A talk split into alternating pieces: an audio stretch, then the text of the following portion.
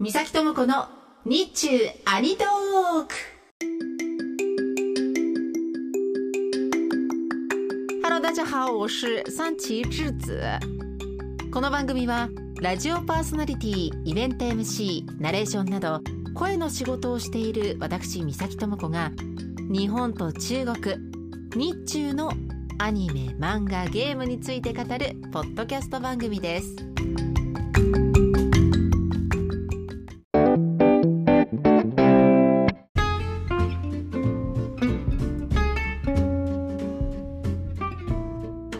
回は2023年12月15日に公開された中国の映画をご紹介します。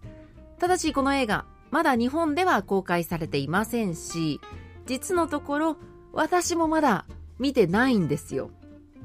おそらく中国にいても見る機会はあまりないという映画なんですがとっても見たいなと思った映画です。日本で見るチャンスがこれから生まれたらいいのになという期待を込めて今回はご紹介します。まず私がこの映画を知るきっかけになったのはビリビリです。ビリビリに、えー、この映画を作った監督の動画がありました。どんな動画かというと監督自らがカメラを回して、え、監督自らが出演して監督自らがこの映画ってどういう映画なのかというのを語る映像です。この映像現時点で52万回以上再生されているのですごく有名なんですよね。で私もこの動画で映画を知りました。この映画のタイトルは4つの季節四季に小さい頃同年と書いて数字トンニエンと言います。アニメ映画です。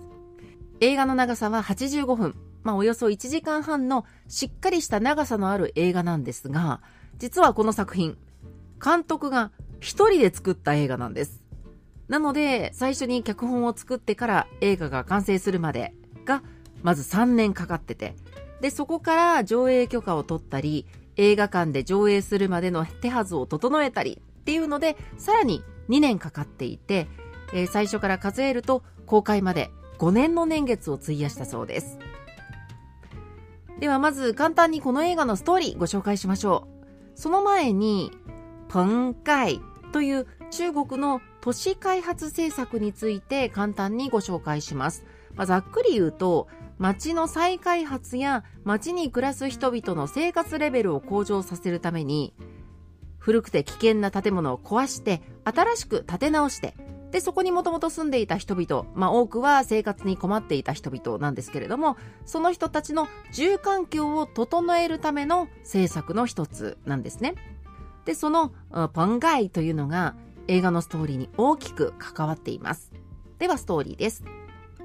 主人公はとある農村で育ったバーリン・ホー。これはですね、えー、1980年代に生まれたという意味なんですけども、その年代に生まれた男性が主人公です。で、彼は小さい頃に父親を亡くしているんですね。で、農村で暮らしていたんですが、親が稼ぎ手がいないということで、都市部に出稼ぎに出ることになりました。で、そこから、え自分が生まれ育った農村が、さっきご紹介しました、ポンガイという制度により、再建が決まったんですね。で、えその再建のために、一旦実家に戻って、荷物の片付けをします。で、片付けをしていると、荷物の中には、父の遺品だったりとか、自分が小さい頃に使っていたものというのが入ってまして、で、それらを見て、ああ、懐かしいな、当時ってこうだったなって思っていた時に、不意にその荷物から出てきたビー玉。で、このビー玉が物語の鍵になるんですが、ビー玉を除くと、こう中はですね、宇宙がこう、重なり合ったような、そういう風に見えるんですね。で、そのビー玉はただのビー玉じゃなくて、なんと、タイムスリップをする、まあ、一つの窓口みたいなものなんです。ということで、そのビー玉を媒介にして、小さい頃、自分が小さかった頃の時代にタイムスリップします。そこで大人になった彼はもう一度あの頃の四季あの頃の一年というのを過ごすというお話です。監督が映画作りの中でこだわったのは2つ。まずは背景。背景画のクオリティは新海誠監督宮崎駿監督作品に引きを取らないものという思いで描いたそうです。めちゃめちゃ綺麗ですよ。ただこう1年の四季4つの季節を描いた作品なので使い回しできる背景っていうのがほとんどなかったそうでだから一人で全て書いてらっしゃるんですけれども1000カットを超えるアニメになっているそうででその背景も、まあ、全部自分で書いてると。で1000カットあるとすれば1日1枚絵を描いても単純計算で3年近くかかる。で、もし平日だけ働けば、その分土日の分の日数が減りますから、めちゃめちゃ時間がかかるから、いや、これは土日も働かなければっていうことで、1日平均13時間絵を描き続けて、で、座りっぱなし。まあね、あの、頭も使いますから糖分も取りますよね。そういう生活をしてるので、えー、アニメ完成の時には20キロ太ったと。で、太ったんだけど、なんとか完成できました、みたいな風に、えー、この動画の中で語っていらっしゃいました。で、さっき1000カットを超える背景を書いたっていう話をしましたけれども、予告編見たんですよね。で、確かに、こう、四季折々の農村の景色っていうのは変化に富んでいて、